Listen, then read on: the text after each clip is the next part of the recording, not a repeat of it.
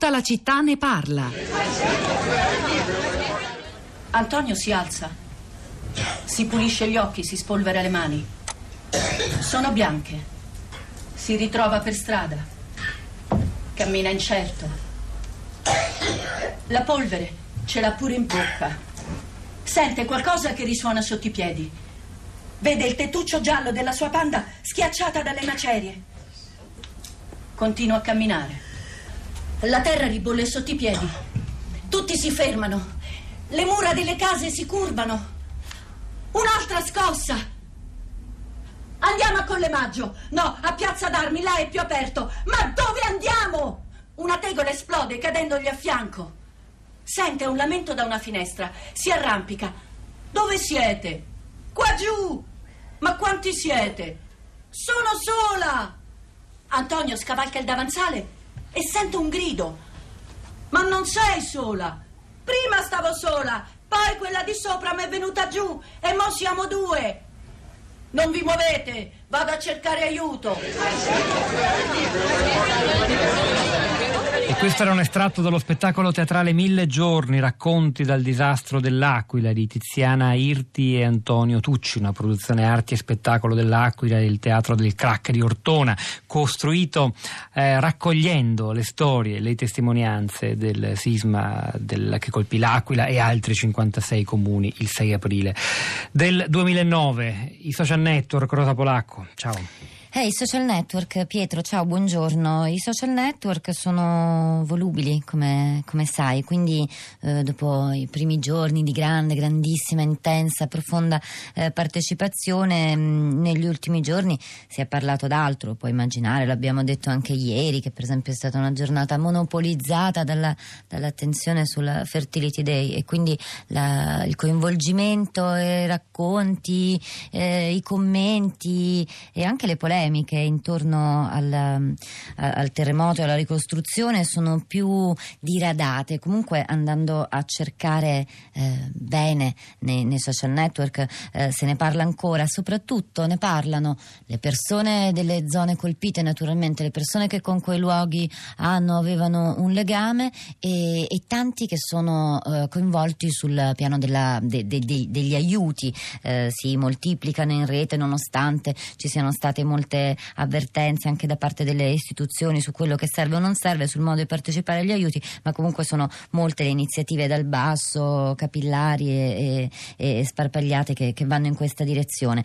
Mm, ci sono delle foto interessanti, eh, qualcuno, eh, Giovanna mi sembra, pubblica una foto di una, di una tenda eh, nella zona di Amatrice dove hanno eh, messo su, hanno organizzato un momento, eh, come dire, leggero insomma ci sono delle parrucchiere pieno di, di donne con eh, persone dietro e sistemano i capelli, i phon, le spazzole, è un momento eh, allegro. Eh, poi ci sono le foto per esempio di Claudia, eh, mette delle foto, pubblica delle foto di Onna eh, ti ricordi Pietro, siamo stati anche noi a Radio 3 eh, a vedere queste case. Claudia dice siamo stati a Onna, una frazione di 380 abitanti in provincia dell'Aquila, simbolo del terremoto nel 2009. Qui si vive nelle abitazioni di legno venute dal Trentino, le stesse che saranno destinate ad Amatrice. Quindi c'è qualcuno che è andato a vedere come saranno queste case dove eh, andranno a vivere. Eh, commenti molti sulla, anche sui, sui, nostri profili, sulla, sulla, nostra bacheca, sui vari gruppi. Eh, c'è per esempio Assunta Giornata che scrive speriamo che la ricostruzione sia fatta in tempi brevi e con chiarezza anche se la speranza, come disse Mario Monicelli, è una trappola, è una brutta parola che non si dovrebbe dire, il cittadino dovrebbe essere al centro dello Stato, va ascoltato, informato, dovrebbe avere la possibilità di seguire attivamente i lavori di ricostruzione ora, senza credere in promesse, molte volte disattese. C'è poi un racconto, un po' lungo, vediamo quanto riesco a leggere, il racconto di Letizia. Ehm, comincia così così, dice nelle sue scarpe, passo dopo passo, anche qui ci sono diverse foto. Sono arrivata di corsa, equipaggiata, ma necessitavo di un cambio per essere più sicura. Ho indossato le scarpe di un volontario esperto e molto operativo che non ha esitato un attimo a darmi i suoi strumenti di lavoro.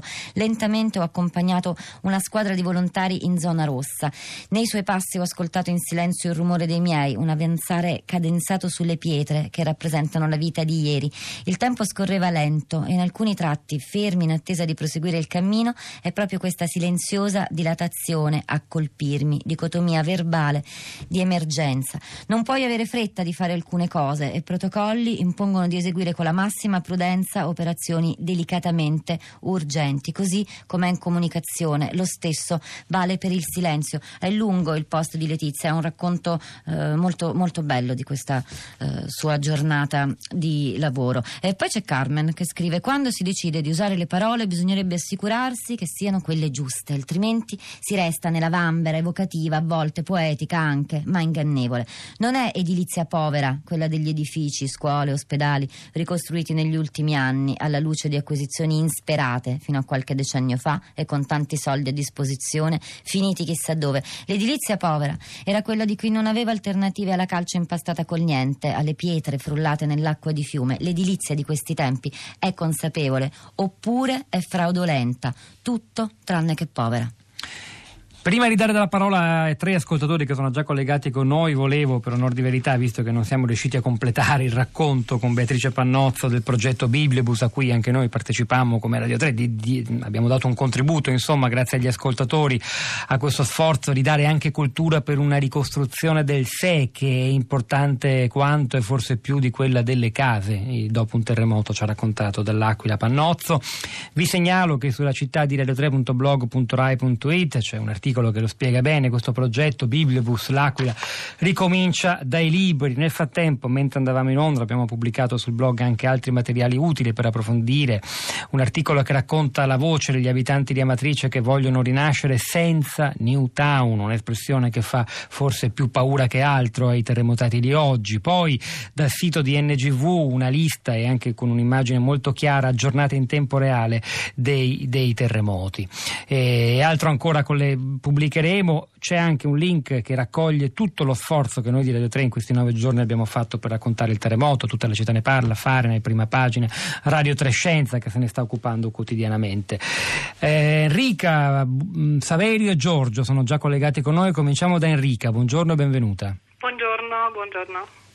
A lei la parola. Allora, io eh, avevo, eh, ho inviato il mio messaggio oh, come riflessione sulla ricostruzione eh, rispetto ai residenti e alle seconde case. Mi chiamo dall'Umbria, sì. non, so, non, sono stata coinvolta direttamente, ma ho seguito così, eh, diciamo, dal, dall'esterno eh, la ricostruzione e ricordo, mi sembra di ricordare che allora fu fatta la distinzione tempi più lunghi per i non residenti, ma teniamo presente che nei nostri borghi medievali, così come in quelli colpiti recentemente, le case sono spesso addossate l'una all'altra, anzi compenetrate l'una nell'altra. Magari un piano può essere un residente e l'altro piano può essere una, una persona che ci viene soltanto in vacanza. Differenziare i tempi significa complicare i, i cantieri, allungare i tempi e quindi mi sembra una buona idea quella di ricostruire insieme tutto, non eh, differenziando a seconda della, eh, della residenza più o meno, perché questo dovrebbe velocizzare i cantieri e semplificarli. È stata molto chiara Enrica, ha risposto anche a una domanda che poneva invece un ascoltatore che proponeva una differenziazione nei tempi e anche nell'entità degli aiuti. Abbiamo capito che è molto difficile da mettere in pratica. Saverio, buongiorno, benvenuto. Buongiorno, buongiorno. Io invece ricordavo un pezzo del modello Friuli di cui eh, vi ho segnalato che mi sento come dire parte, essendo corso a 19 anni allora da Roma per eh, contribuire alla ricostruzione come tantissimi giovani da tutta Italia e tra l'altro poi anche ritornati in dei campi nel 77 e nel 78. Ecco, lo ricordo spesso quando sono riaccaduti dopo questi fenomeni perché oggi così questa mobilitazione fisica è quasi impossibile, no? e tutto è in mano ovviamente a delle professionalità adeguate, formate, chi vuole andare a dare una mano gli viene spesso chiesto che non si può fare. Forse il modello Friuli era anche molto più vasto come territorio, infatti lo chiamiamo Friuli e l'altri li chiamiamo L'Aquila e Amatrice sono così un po' più ristretti, però ecco il significato che quel contributo lavorativo ha significato per tanti giovani d'Italia che si sono conosciuti, io conobbi mia moglie che era piemontese, ma tantissimi altri ancora rimane, rimane vivo. Insomma, oggi è, è un pochino diverso, diamo il nostro aiuto col, con l'SMS o col contributo e, col, e con la supervisione diciamo, a distanza. Ecco, questo, questo, piccolo esempio del modello Friuli non credo che sia più replicabile, eppure è una componente, come dire, un effetto collaterale che ritengo importante. Eh, ciò non toglie che ci sia stata una mobilitazione nelle modalità diverse 40 anni dopo, come ove possibile, da parte di tante persone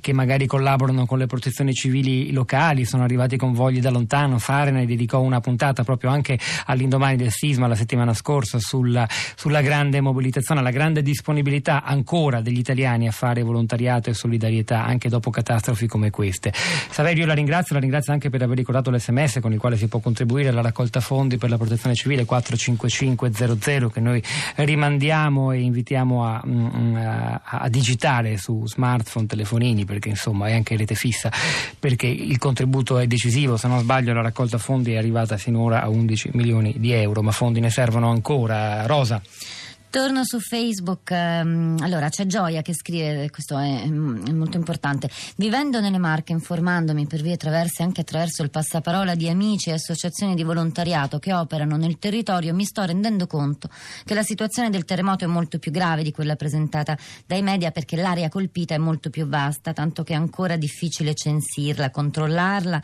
e stimarne danni. Addirittura conosco una famiglia di Treia in provincia di Macerata, quindi due province più a nord rispetto ad Ascoli dove c'è stato l'epicentro, che ha perso tutto, case costruite con tanti sacrifici e la loro azienda agricola. Sono disperati e noi dobbiamo darci da fare per stare vicino e aiutare queste persone che vivono in territori meno pubblicizzati, mette delle virgolette con molto pudore, gioia in questo posto, ma che pure stanno affrontando gravi difficoltà non solo affidandoci ai media e alle associazioni più conosciute, ma anche attraverso le singole associazioni e realtà che operano nel territorio. E poi Feliciana, sin da bambina ho saputo riconoscere un terremoto, la coscienza del disastro è arrivata dall'esperienza del terremoto del 97 in Umbria, ho perduto una casa ma un'altra è rimasta in piedi, oggi ci torno, ma la paura fa i conti con il fato. Forse una battuta in chiusura la possiamo chiedere all'ascoltatore Giorgio, il tempo è poco. Giorgio, buongiorno. Buongiorno. Davvero veloce se può, mi scusi. Sì, eh, no, io faccio parte di un gruppo di astrofili che da anni frequentiamo quelle zone perché hanno cieli molto belli eh, la zona di Furca Canapine.